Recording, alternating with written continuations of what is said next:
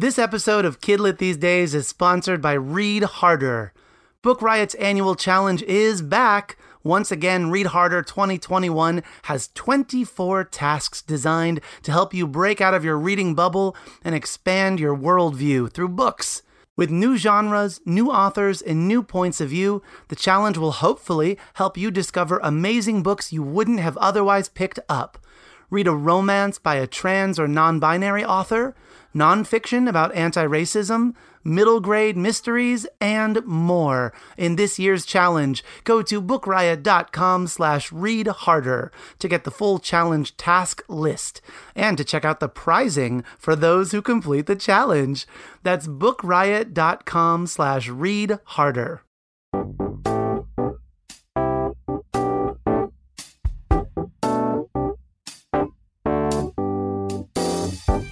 Hello, and welcome to episode 43 of Kidlit These Days, a Book Riot podcast. At Kidlit These Days, we are your Kidlit connoisseurs, pairing the best of children's literature with what's going on in the world today. I'm Matthew Winner, alongside Nicole Young, and we are here to have conversations that create opportunities for parents, grandparents, teachers, librarians, and all who love children's books to engage in the world through literature in a deeper and broader way. We are recording on December 6th, 2020, and on today's episode, we are talking about the hard stuff you know, all those tough questions kids throw at the adults in their life as they encounter new to them concepts such as divorce, anxiety, and gender identity. But first, Nicole, it's been an entire month since we it's talked. It's been a whole month, Matthew. Hello, Nicole. Hello. How are you? I'm good. You feel like normalcy to me. I like that. Since I last talked to you, things went from feeling bizarre to starting to feel a little more normal. We have an election resulted. We have mm-hmm. uh we have um oh, we have vaccines that are going to be rolled out across the country, and we have you and I reuniting. Yes, all on the same level. Every last one of those things. they sort of, because of you know the uh, the the sort of COVID malaise, they, they sort of do feel like on the same level to me. it's like connect with a friend, vaccine, also election. Yes, check, check, check. All the same. also, put on clean clothes today. Check. Check. Also. well, how, how have you been? What's been going on in the past month? Oh man, I mean, I was dancing out in the streets uh, post the election, which made me really happy. Um, what else have I been doing? I've been buying a house, as I told you, so I'm feeling very adult these days. Um, and I think in general, just reading good books. How about you? What's Great. been going on? I've been working on my middle grade graphic novel that, that. I co author, which is wonderful. I've been listening to a ton of audiobooks, uh, including I'm currently listening to Apple, which is the um, memoir in verse of Eric Gansworth, who is a, a, a notable YA Indigenous author. Uh, I've just been reading and reading and reading as much as I can. I've been reading some amazing comics too. Have you ever read? Um, we've talked about here um, a, a, a series called This Place 150 Years. It's a graphic novel. Uh, anthology of of history stories from indigenous history stories from Canada Yes, Amazing. you told me about it. Okay, yes. cool. So that same publisher, Highwater Press, has a, a, graphic novel series called "Surviving the City," which is written by Tasha Spillett and Natasha Donovan. Um, and I just read the, the the I reread the first book so that I could read the sequel. The sequel is called "From the Roots Up," and it's about two spirit individuals, which is to say, it's about queer Indigenous people. Uh, and it was just wonderful. So I'm, I'm I feel like I'm really reading some outstanding books. Not that they're brand new, but they're definitely new to me. And I've just been enjoying my reading life. I love that. I um well, I'll talk about it later when we get to book talk, but I have just started reading a new Jacqueline Woodson. Um, and she's always terrific. So yeah, I'm excited. I look forward to getting the audiobook of that one. I, she often reads her audiobooks, and uh, so I, I, look forward to um, checking well, I look forward to checking it out and also hearing what you think, of course. Um, okay, well, why don't we uh, get into our, our, our sponsor? Would you mind sharing our next sponsor? For sure. This episode is sponsored by The Captive Kingdom, by Jennifer Nielsen from Scholastic. Return to the world of the best selling series, The False Prince. The highly anticipated fourth book, The Captive Kingdom, is here. During a routine sea voyage, Jaren, the Ascendant King, is taken hostage. The mysterious captors accuse him of unthinkable acts and are in possession of some shocking information that forces Jaren to consider the impossible.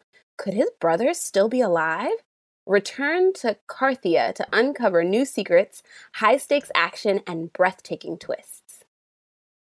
Wonderful. So, Nicole, let's get into our topic. I want to ask you, I want to take you back to childhood, and I'm willingly going back so we can have Kid Matthew, Kid Nicole in conversation. okay. Here we go.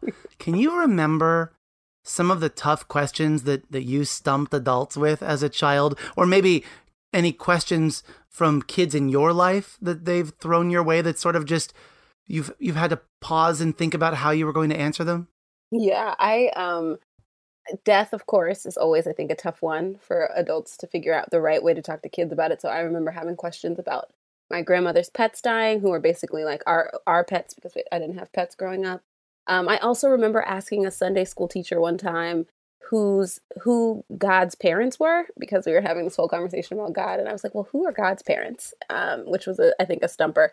So yeah, um, I think death is one that comes up a lot, and I think when children in my life ask about it, I want to be sensitive to like the faith traditions that their their families might have, um, but also just help answer the questions that are tough for them around around death and dying. How about you? I think similarly, if I'm remembering from from childhood, I think a lot of the big questions I had were about religion. My my family went to church, or I guess they still go to church regularly, um, and and brought me up in the church in that way. So a lot of my questions, from what I can recall, were were around why with religion. Why why is this this way? Why is that that way?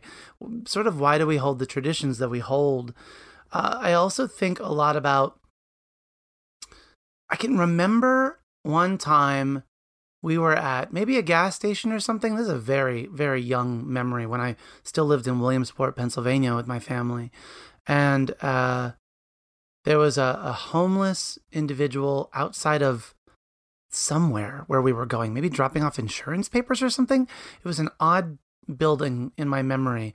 But I remember going home. We weren't far from that place and we made that person a uh, like a bag lunch and brought it back to them.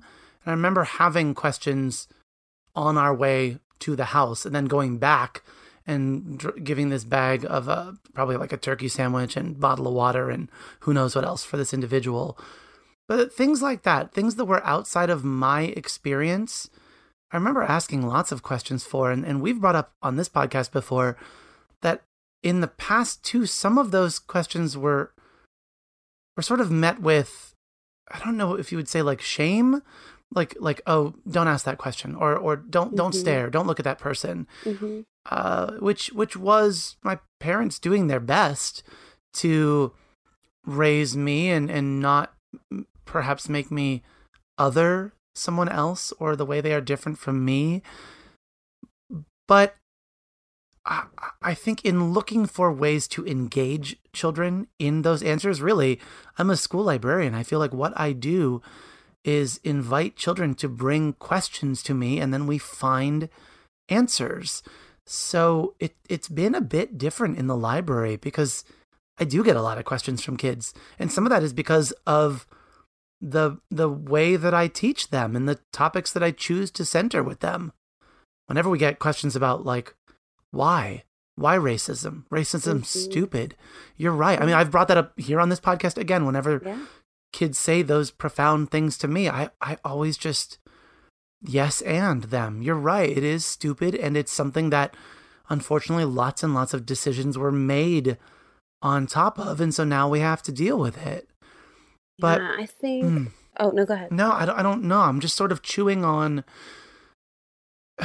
how magnificent children are because they do ask questions. They do. And I think I love your approach and like what you're saying in terms of having children bring questions to you. And I think one thing that my mom did so well when I was a kid was make room for questions all the time and for me to challenge. I think that was overwhelming for other adults in my life because they were not used to somebody who was used to like challenging, you know. But my mother did such a good job of just making room for questions. Um, and I think it's just such a critical thing. And also um, for moments where we would have to learn together, you know, like I just remember because back when I was growing up, we had encyclopedias, like actually printed out encyclopedias. So, yeah. um, you know, her being like, well, I don't know the answer, but go look in the encyclopedia, you know? Mm.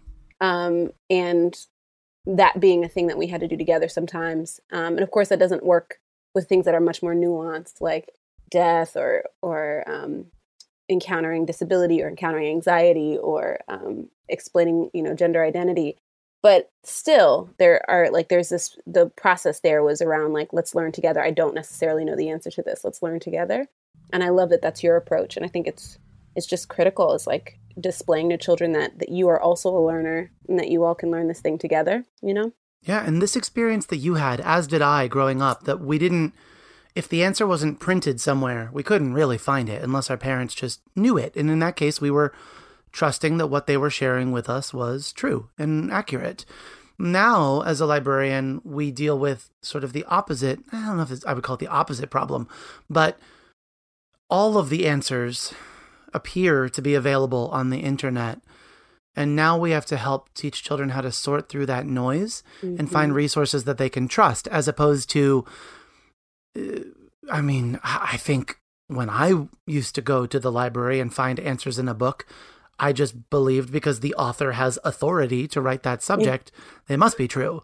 Yeah. Now I look to with my students, I'm so grateful to work in a school with such outstanding educators. And I think about how closely I work with my fourth grade team. Those teachers in the fourth grade team are on the same level of the building as the library. So we just cross paths constantly. And um, one of my colleagues, Miss Mecca, introduced me last year to this wonderful series called Kids Meet. And it's a YouTube series from HiHo. I have brought it up on this podcast before. I can't remember when. Uh, doesn't matter. Um, this is a, a video series where children meet uh, a, a, person that's potentially different from them or has a different experience from them. They have ones like kids meet a magician, kids meet a dog trainer. They also have, and I've highlighted a number in our show notes, they also have kids meet a transgender soldier. Kids meet a person with cerebral palsy. Kids meet a person with alopecia. Kids meet, this is the one of the most powerful ones I've seen. Kids meet a woman with Tourette's. Mm-hmm. Uh, more recent ones, I, am going to just read them all. Uh, Kids Meet a Drag Queen uh, is one I've shared a lot with students, uh, oftentimes linking them with books that I've read. So this this YouTube series has become sort of a companion to my teaching in so many different ways.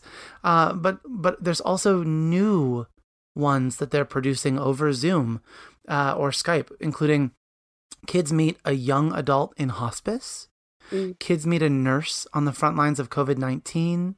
And the one we were laughing about, or I was laughing about, introducing it to you before recording, kids meet a virologist, in which this virologist uh, talks about working with viruses and talks about what a virologist is, but he is just he has like super long wavy hair. I'd said he looks like a, a heavy metal guitarist, and in fact, he's wearing a T-shirt of Suffocation, which is a heavy metal band. And he just it's like the exact opposite of Anthony Fauci. Go on. Uh-huh. He just looks rad, and it's that. It's that. There's also a. I need to find the link to share with you. But in one of the books that I'm going to talk about later in our book talking segment, they talk about a child with Down syndrome, and to support when I was reading this book to students, I found a wonderful series out of Canada of individuals with Down syndrome explaining their experience uh, with one question answers. So these are only like one minute long videos. But it, um, like, what is Down syndrome? How do you get it? Um, does it affect how you learn? Uh, something like 15 or 20 different questions and different individuals, uh, all different ages, answering these questions. And it's beautiful and it puts a face to an idea in a way that I didn't have that in the past. I didn't have the environment to just ask questions the way that I feel like I'm able to provide my students now.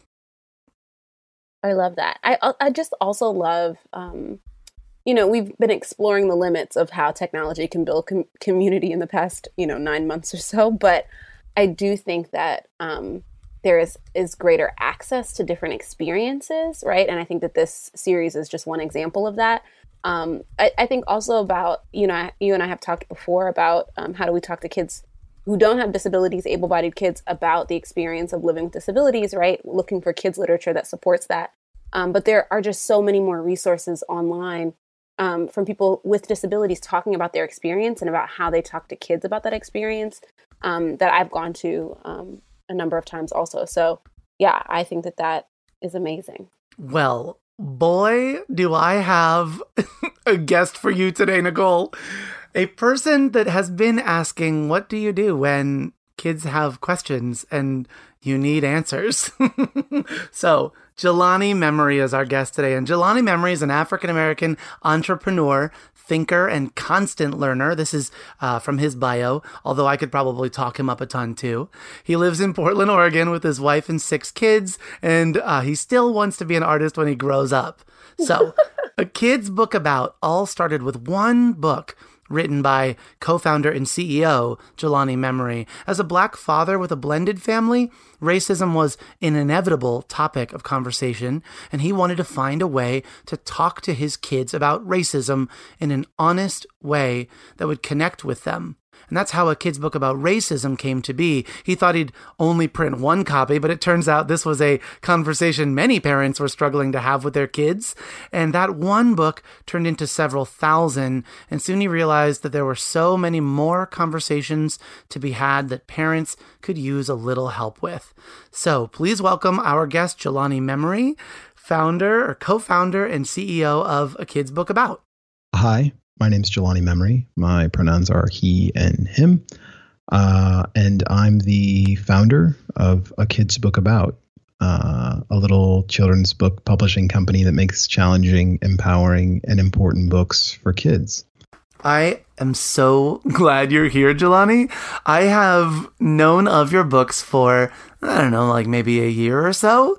Um, and I perhaps like other people that have seen a kid's book about on Instagram or other social media platforms, I had always seen the covers and the topics and thought, well, this is something that seems interesting, but what is it? And when I got my hands on your books, I.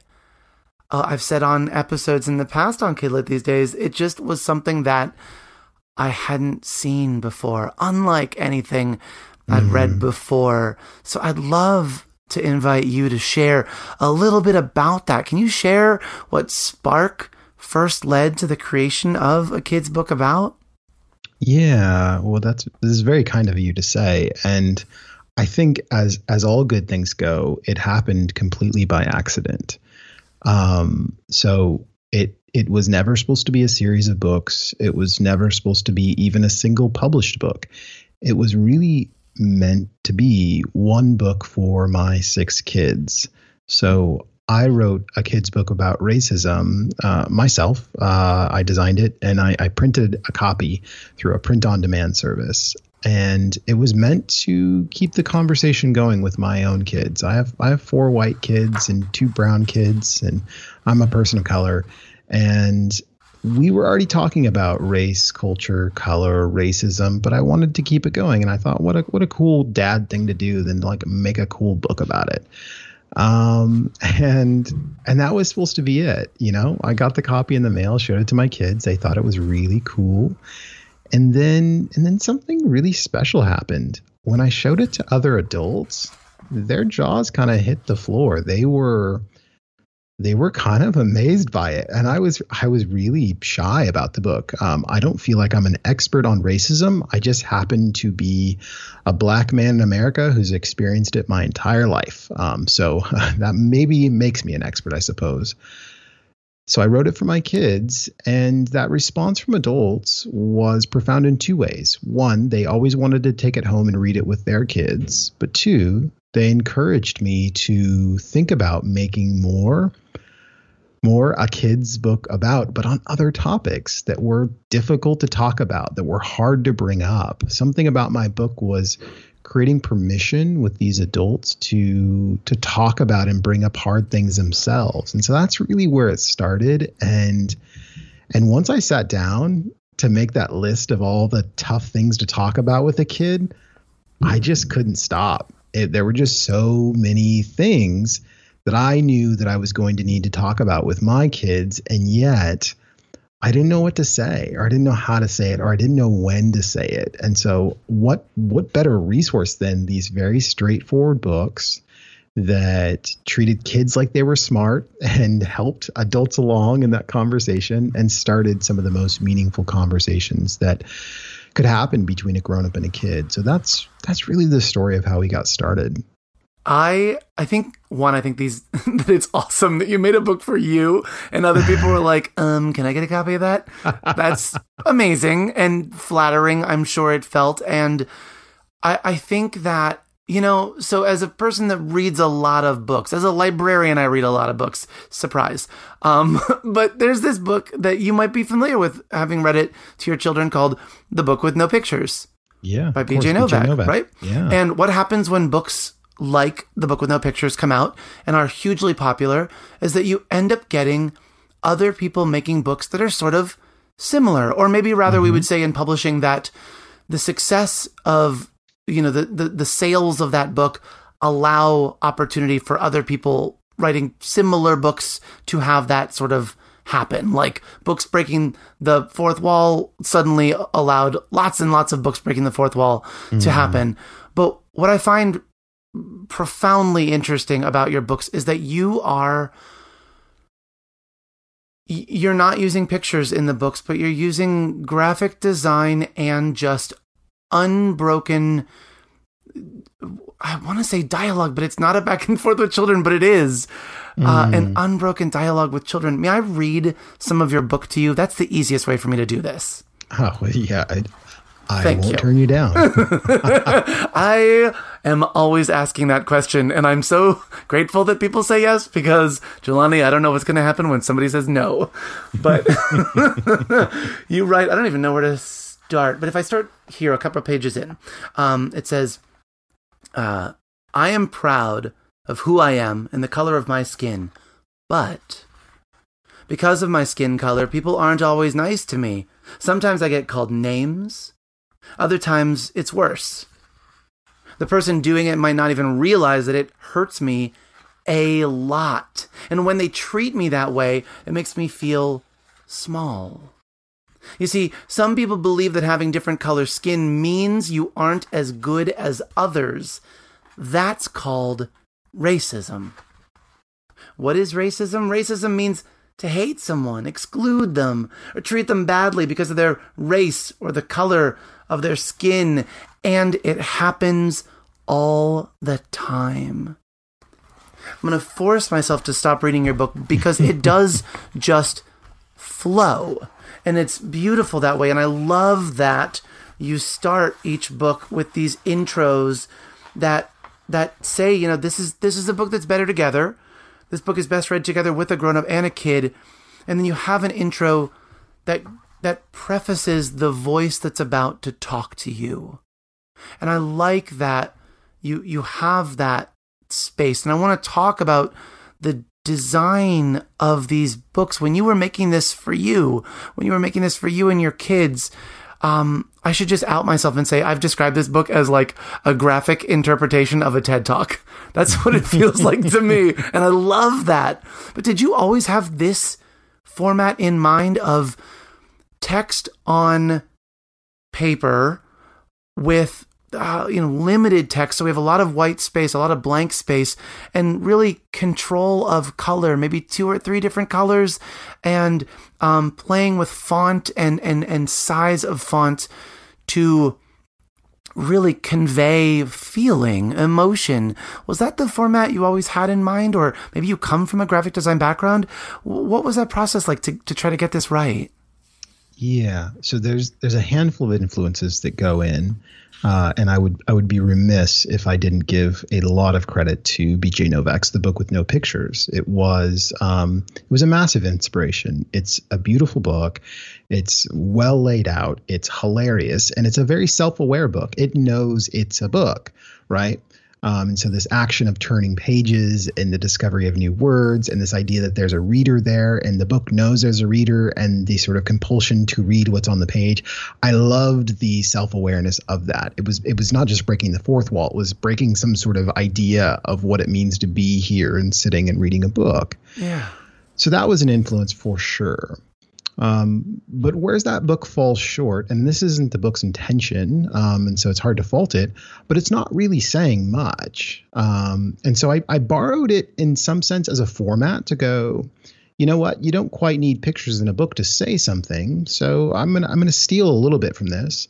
Um, and, and and as I was creating my own book and thinking about my kids and, and my background and the topic that I wanted to address in both my abilities, I'm not an illustrator. I could probably illustrate something and it would look okay. I'm, I'm not that bad, but uh, I'm more of a designer by trade. And so I thought I'll bring what I know to this since the ambition is very small and and um, and I'll be inspired by the book with no pictures while also not being beholden to it but I'm going to dive into something that is not merely uh, entertaining or funny or interesting, but is deeply hard to talk about racism. I'm going to talk about a thing that even adults with every fiber in their being will avoid talking about at every turn, right? Um, a thing you just don't bring up at dinner parties.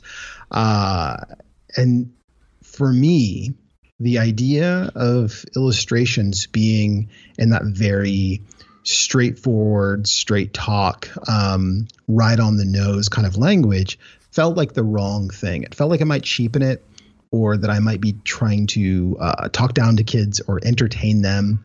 Um, and so I, I, I made a few decisions uh, built on a, a, a few core ideas. One was that kids could handle it not just the topic.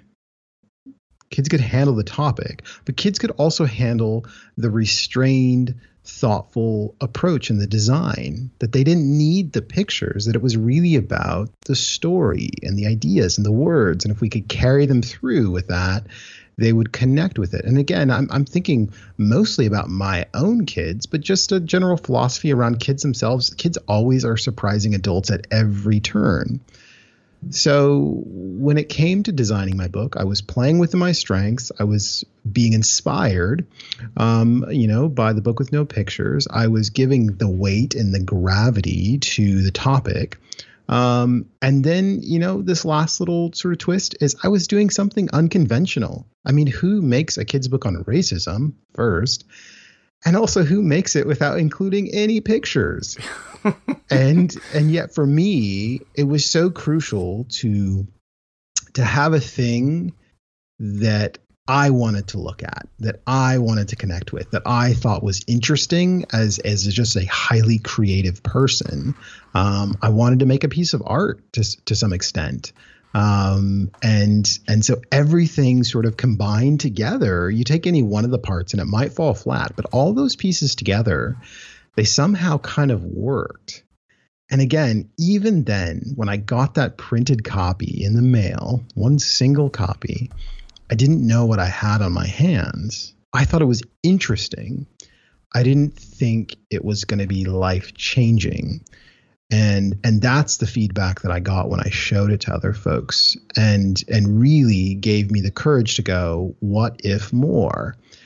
And I can tell you when we started to think about making other books, that's when you you you, you got to trust yourself and go what worked about this first book we have to believe that it can work again and yeah. again and again and and that we don't have to change the title structure it can still be a kids book about and and that we can have these really clear intros in the front and that we can talk very directly to kids from a first person and we can use type color, layout, and design to communicate across these 64 pages, and kids will connect with it. And they won't miss the fuzzy furry bunnies or the you know beautiful illustrations uh, you know done in watercolor. They won't miss those because we're offering them something sort of totally new totally refreshing and totally respectful of their their minds and their hearts. I think that you're also and this is coming from a person who's used the books in front of children like a class of children in the in the school setting. So maybe you've heard this feedback before but i find in reading this to children that there's there's such a draw from the design of the books that it makes children want to share information in that way too to pace information to play with a page turn mm. and font size. And I think that that is giving children a way to share their own stories in an unconventional way, in a way that, uh, as as you were sharing about seeing the book with no pictures, that it sort of unlocks something in your brain that goes, wait, I I can play with these tools to make something else. Um, mm. I, I think that sharing tools like that and allowing um, others to play alongside you is just a really cool thing. And in, in saying that, Jelani, you've invited you've invited literally other people to play in this world with your set of tools. You have other authors talking in these books to children about bullying and belonging and divorce and quite frankly, my favorite disabilities. I thought that one, I don't know, maybe that's not my favorite. Maybe the depression one is. Maybe, maybe all of the things that hit home to me when I read it and go, if I had this when I was growing up, if I had someone even mm. that could have talked to me, because as a parent, I don't always know how to talk to these things, to talk to these topics with a child. And, and having another voice talk and allowing that voice to also come out of my lips and then having my child ask questions and I step in to answer or talk about or to think or wrestle with different topics with my child is something that I think is afforded to the parent and the child because of the tools that you're playing with and the people that you've invited to play in this series with you, and I'm I'm really grateful that you've done that. Mm, well, thank you. I, I think that's a that's a really great way to describe it. Um, and I and I haven't even touched two things. Uh, one, uh, on on your point from the the kids' responses, my own children, the moment that I showed them my book, their first response was, "Can I make one too?" That's beautiful. Can I make one too? Yeah, exactly. And and they had they had immediately grokked the f- format to go, oh, kids book about. Can I make a kids book about divorce? And I was like, whoa. But this just got real, real, you know. yeah. and and in that way, where we invite others to to play with these tools, you know, I I am really proud that that we have an incredible diverse group of authors who otherwise would likely never get a book deal from any traditional publisher because they don't have a big platform, they don't have a huge mailing list, they don't have a hundred thousand followers on Instagram.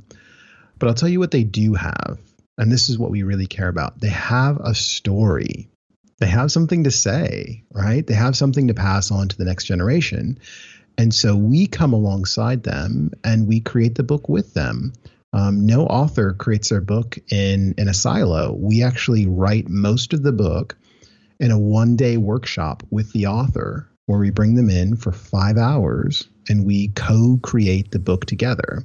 Wow. We use our storytelling abilities, um, our sense of uh, language with kids, our ability to ask questions like seven-year-olds, and they bring their stories, and we combine those two things together, and it's this magic recipe, and it's how I think we've been able to say things that have never really been said in kids' books because it's never been the intention of anyone ever making kids' books to say these kinds of things. They've never given the platform to these individuals to share from their first person about what they think about, what they struggle with, what they go through, what their experiences are. That's that's you're literally playing with the other person. That's beautiful to create together. It's wonderful to hear that. How do you, with all of these topics that not only you were first brainstorming and feeling that, you know, like, uh, um, watershed moment of all the ideas you could do, but I'm sure uh, kids suggesting topics, teachers, parents suggesting. How do you determine what to do next? How, how, how what do you what do you do? Yeah, this one, you know, we should have some really fancy answer. Like we have a panel of parents and kids and psychologists and, you know, data that we use to inform all these decisions. And I can tell you, it, it up to, up into this point, it's really been driven by me and my sensibilities and my my thoughts and feelings around what I want to exist in the world for my own children in a lot of ways. And then and then more so than that, it's been driven by uh, our, our, team. You know, we're just uh, 10 people, but um, what's great is they all have ideas about what topics they want to do. And then further than that, our authors, they, they will often work on a book with us and go, oh my gosh, um, do you have somebody for this topic? And we're oh. like, no, I'm like, you should do a book on this. I know exactly the perfect person. And I can tell you a lot of author acquisitions happen that way, where it's just, it's, it's an owned voice who otherwise wouldn't be discovered because um, they're not famous for having had a direct experience with immigration or mm. bereavement or emotions and yet it's something they know inside and out. And so for me it's about finding that avatar that person who you know it's it's it's apropos that you brought up ted um, because my working model in my head is what's the thing that somebody would get asked to do a ted talk on? What's that thing with five minutes notice that they would give a speech on because they know it front and back. Yes. Um, and so that's how we think about our authors. And it's and it's so fun to to find and discover these topics. And what's so cool is I am not without my blind spots. And so we have customers who reach out to us and go are you working on a book about addiction? And it's like ah oh, yeah we should do that. Like that's a great topic. Uh, and and that's informed sort of where we're at today. And we we have so many more books in our roadmap. I mean, we'll have 40 plus books by the end of this year, and we are just getting started. Like we are just scratching the surface on all these challenging, empowering, and important topics for kids. Well, I I I can't think of a better place to wrap up other than looking ahead to the future. Thank you so much for joining us here on Kidlit these days, Jelani. We will be watching, we will be reading, uh, and we will be sharing. Thank you so much for joining us. Oh, my pleasure. Thanks for having me on. This episode of Kidlit these days is sponsored by Middle School Bites 2 by Steven Banks and illustrated by Mark Fearing from Holiday House. Tom is back in Middle School Bites number two Tom Bites Back. Tom was bit by a vampire, a werewolf, and a zombie right before the first day of middle school. Pretty rough. At least his classmates seem to have accepted him. There are some cool things. Tom has night vision, and he's super fast and strong. Maybe life as a Vam Wolf Zom will be as excellent as his best friend Zeke predicted. But when the bat that bit Tom shows up and speaks to him, everything changes. Tom's laugh out loud adventure continues as he navigates sixth grade despite being the only Vam Wolf Zom in the world. this is, by the way, created by an Emmy nominated writer for SpongeBob. So if you want to connect the dots on where the zaniness and humor comes from, need look no further. That is uh, Middle School Bites number two by Steven Banks and Mark Fearing. Thanks for sponsoring our show, everyone. So, uh, it is time, our most wonderful time of the podcast. Exactly. where we talk about books. It's our book talk segment, Nicole. Uh, so, everything that we mention in this next section and everything we've mentioned already will be in our show notes at bookriot.com slash listen. Find episode number 43 of Kidlit these days. You can also share your own book recommendations or ideas at hashtag Kidlit these days on social media, or go ahead and email us at kidlitthesedays at bookriot.com. You might inspire our next episode, or you might even be our next guest. Who knows? Nicole, before we get into talking about all of the wonderful books you've also been thinking about, I wanted to give a shout out to a couple of select kids' book about titles because Oprah selected some kids uh, kid book talks because Oprah selected a kids book about titles to include in her 2020 Oprah's favorite things big list. Big deal. It's I a mean, big right? deal. the one Like that, that's life goals to be on Oprah's favorite things. yeah, and and this company did in their first year of being out in the world. Oh my God, I mean, come on. So the books that Oprah included, um, or the, the, that she selected, include a kid's book about systemic racism, white privilege, belonging, empathy, optimism, change, shame, gratitude, bullying, and depression. And we're gonna give you the link to uh, to a kid's book about homepage. That way you can find the the many many many titles that they have there. We've talked about some on the show before. I'll also link. I I invited a number of the different authors to come onto the children's book podcast, my other podcast, um, to share in their own voice why they wrote these stories for children and what they would say to their childhood self. I thought it was a really wonderful conversation and would make a really good companion to our interview here. So I'll make sure I link that in the show notes as well. Uh, so that is, there's 10 books to start us off. But Nicole, why don't you share what you have? I will. So the first book I have, um, again, I was talking about death, and I feel like death is a thing that I find very challenging to talk to kids about, and that's death of a pet, death of, death of a loved one, a parent. Um, so I tried to pick books that kind of helped address some of that. Um, and so the phone booth in Mr. Hirota's garden is by um, Heather Smith, and it's illustrated by Rachel Wada, and it's beautiful. Um, first of all, the illustrations are gorgeous. It's like in this like black and white tones, and then they have like a color on each page, right, like the blue or the red. Um, but it's about the tsunami in Japan um, and the death of um, Mikio, I think is the name of the main character, about his father. And his neighbor, Mr. Hirota, builds a phone booth in his garden. And then people who have lost someone to this tsunami can come and speak to their loved ones in this phone booth. And it is gorgeous. I cried multiple times reading that book. So, um, Do yeah. you remember that story from This American Life? no, I I'll didn't know it was the link. based. Oh, Okay. I don't know that this book in particular is based on the real story, but th- they reported a real story of of a phone booth that was set up in someone's backyard, and families families would come and pick up the phone and talk to their deceased loved ones lost in the sun. It's a it's a it's a oh, Matthew, I'm getting powerful- emotional. oh, boy. Oh, Lord. so Lord, when I Lord, when I read that book, which is a beautiful book, I'm so glad you So chose it. I was coming with that story in mind, going, "This is the actual story of of, of many many people." Yeah. Mm. Anyway, I'll I'll link that in the show notes uh, for for you to listen to as well as other people. um, the one that I want to mention first is "Just Ask, Be Different, Be Brave, Be You" by Sonia Sotomayor, illustrated by Rafael Lopez. This is a story that is told through many voices of children. A child, Sonia, first asking a question um, because Sonia Sotomayor has uh, diabetes and has to, has had to take insulin ever since she was, I believe it was six or seven years old. I just finished reading the book to all of my classes, so I have read this book over and over and over. Um, but she, as a child, talks about, you know, if you see if you see me, ask me about what's going on. And then the child, Sonia, asks another question Do you ever use a tool to help you?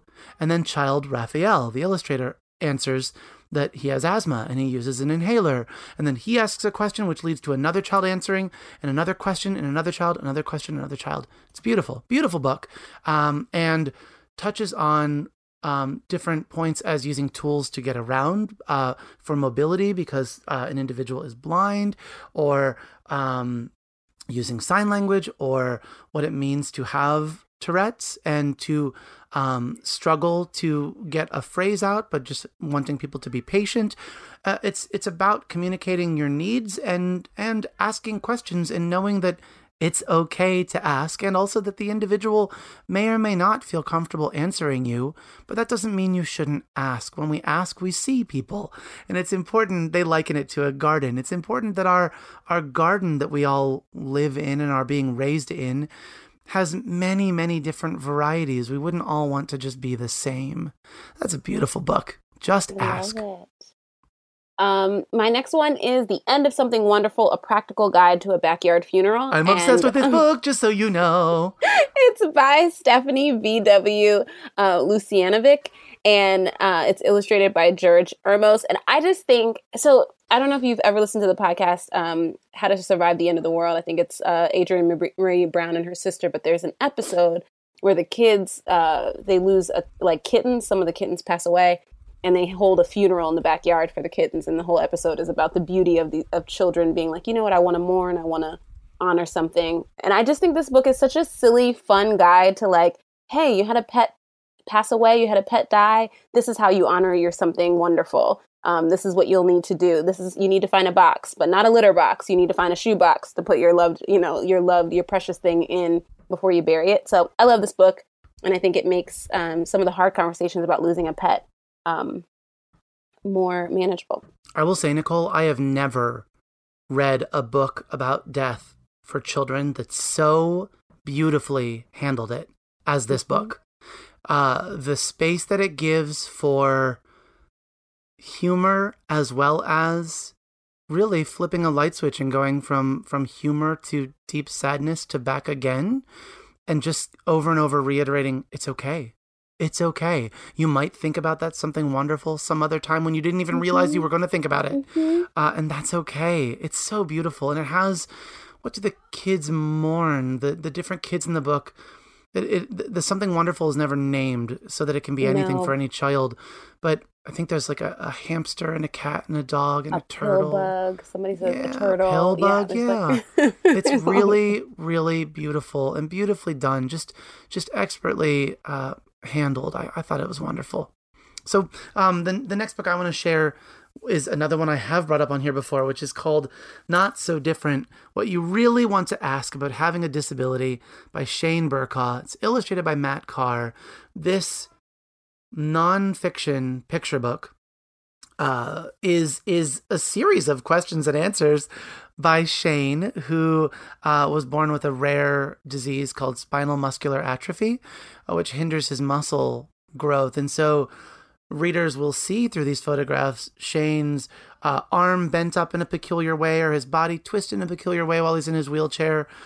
Uh, but with such lovely, I don't want to say self deprecating humor, but humor that sort of hits on the nose of I know you think that you think that this looks weird because your arms don't go like that. It's totally okay to ask me that. Here's why my body does that. But sort of addresses the almost absurdity of why wouldn't you ask? I look different from you. Why wouldn't you ask me? Don't be afraid to ask me these questions. I thought it was so beautifully handled. It's one that uh, really stands out as, I think, a model for how uh, individuals can share their voices and welcome other people in. And and really, I, I felt a whole lot of sheepishness for why haven't I asked? It's ridiculous that I haven't asked questions about people that are that that that look different from me, including why haven't I asked, can I help you or do you need my help? And give space for that person to say, no, I'm good. Yeah. Um, so that's I love yeah. That's that. not so I think different. You share, yeah, you shared that one before, and I'm excited. I haven't, I still haven't read it. So I have this habit, Nicole. I have this habit of returning to the same books. Uh, no, but I ones, think they're good. Some of them hit, and I think it speaks to how some of them hit on so many different themes all at once, right? Yeah. and when you're weighing two books against each other, right? Like, well, there is this book that does this well.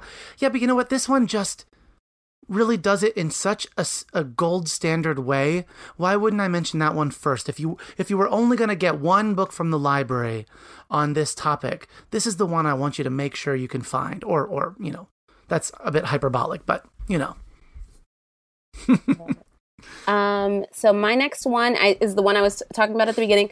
I just downloaded this yesterday in preparation for this episode. Um, it's called Before the Ever After by Jacqueline Woodson. So I'm not far. It's a novel in verse, and I'm just going to read uh, for as long as ZJ can remember. His dad has always he has been everyone's hero, and as a charming, talented pro football star, He's as beloved to the neighborhood kids as he plays with as he is on his millions of adoring sports fans. But lately, life at uh, ZJ's house is anything but charming. His dad is having trouble remembering things and seems to be angry all the time. ZJ's mom explains it's because of all the head injuries his dad sustained during his career, but it doesn't make the sting any less real when his own father forgets his name. As ZJ contemplates his new reality, he has to figure out how to hold on tight to family traditions and recollections of the glory days, all the while wondering what their past uh, amounts to if their father can't remember it. And most importantly, can those happy feelings ever be reclaimed when they are all so busy, uh, busy aching for the past? And so, I picked this up because it just feels like so many different difficult topics embodied in one space, right? Like what happens when your parent um, suffers an, in, uh, an injury um, or has a new di- disability um, that you haven't experienced before. What does that mean for you as a child? Also, Jacqueline Woodson is a star, so anytime I can read her, it's beautiful. Um, but I, yeah, I just started this. I'm one chapter in. Um, and I'm loving it so far. But I, she's just got such a poignant voice, and I feel like this um, this novel will be great for children who are maybe encountering changes in their the lives of their parents that they um, that they didn't expect. Yeah, I think about how sometimes when there's a book that confronts a, a, a more challenging topic, how we have a tendency to age it up. Mm-hmm. And that's not that the author is aging it up, and that's not that a reader of whatever age couldn't use it. It's that it feels like we, the adult, age it up. Maybe as a an act of protecting the child or something. I'm not sure. But the next book I want to share is also a novel in verse and deals with a very challenging topic. It's called When You Know What I Know. It's by Sonja K. Solter. And it's about a girl who is sexually abused by a family member, by an uncle. And it is about the trauma that ripples after the incident and whether or not she had anything to do with why she was abused, whether or not mm. she should tell anyone, what it mm. means when her grandmother says that that she must be lying because mm. you know her uncle would never do something like this what it means to have family members doubt you um, but also what it means to have people who would never doubt you who show that they're always there for you it's it's a beautiful and complex book. Um, it's one that I have revisited I think I think three or four times. I have read this book a lot of times. The audiobook is exceptional for it. Um, I think the narrator does a beautiful, beautiful job. Um, but but one that I would challenge listeners to read this book knowing that it is it is not a book that needs to wait for a middle school audience. It is a book that I would readily hand to a third or fourth grader who is asking questions and and needs to be seen or or needs to know that that their questions are being asked at just the right time. Mm-hmm. I, I just love that point, Matthew, because I think when we age it up, we negate the stories of kids who are younger who are experiencing that, right? Correct. They don't see their own story, they don't see their own pain, they don't see a way to talk to people, to adults about it. Um, and when we have literature that feels like it speaks to their stories, no matter how painful those stories are, um, it matters. It matters. Agreed. Um, my next book is The Science of Breakable Things by Tae Keller. Um, so when Natalie's science teacher suggests that she enter an egg drop competition, Natalie thinks that this might be the perfect solution to all of her problems. There's prize money, and um, if she and her friend wins, then she can fly her botanist mother to see the miraculous cobalt blue arc orchids, flowers that survive against impossible odds. Natalie's mother has been suffering from depression, and Natalie is sure that the flower's magic will inspire her mom to love life again, which means it's time for Natalie's friends to step up and show her that talking about a problem is like taking a plant out of the dark cupboard and giving it light. and with their help, Natalie begins an uplifting journey to discover the science of hope, love, and miracles. Um, I haven't read this, but uh, Tae Keller has gotten so many great reviews. And when I ask people about difficult books, one of my friends suggested The Science of Breakable Things, um, books that talk about difficult topics. Um, and that this story about a young girl um, trying to figure out how to support her mother through depression or whether or not that's even her job to do um, is just a really good one to add to the list. I was going to say the same thing. I haven't read this, but it's been recommended so many times to me. And that always is something I listen to when, when the reading community really gets behind a book. That's beautiful. I'm so grateful that, that Tae Keller authored this book. Um, the one I want to end on is one that also feels like a gift to readers. It's called This Is Your Time, and it's a, a it is a book. I would almost more say it's a letter from Ruby Bridges to um, to her to children to her I say to her readers, but um, it's uh, we, we we just passed since we last recorded. We passed the 60th anniversary. Can you believe that six zero? The 60th anniversary of um, of Ruby Bridges becoming the first black child to integrate an all white elementary school in New Orleans. Um, and this book uses a letter from Ruby Bridges as well as historical photos to link the past to now. And she writes directly to her audience. And it's beautiful. I've been reading it aloud to every single one of my classes as we kick off our mock CSK um, unit. And there, my, my students know now what pages I cry on um, because there's these moments. There's a, there's there. Um, she talks about how I'm gonna find this quote here. Um, she says, "I felt safe and loved, and that was because of Mrs. Henry, her teacher, who, by the way, looked exactly like the woman in that screaming mob outside."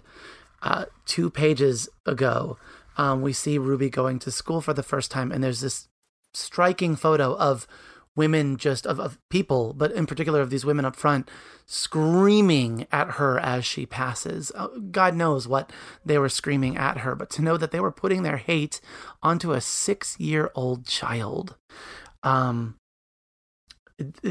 this book is just laced with truth and power and strength. And it's beautiful the way it draws from her experience and connects to now and affirms what children are going through right now and also how children are rising up and protesting all over the world. It's beautiful, beautiful book. This is Your Time by Ruby Bridges.